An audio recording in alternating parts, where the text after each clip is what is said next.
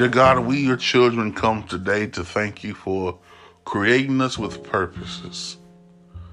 We pray that you show us our individual purpose so that we might serve you the best way we can. Guide our hearts, our minds, and our feet. In Jesus' name we pray. Amen. Have a blessed day.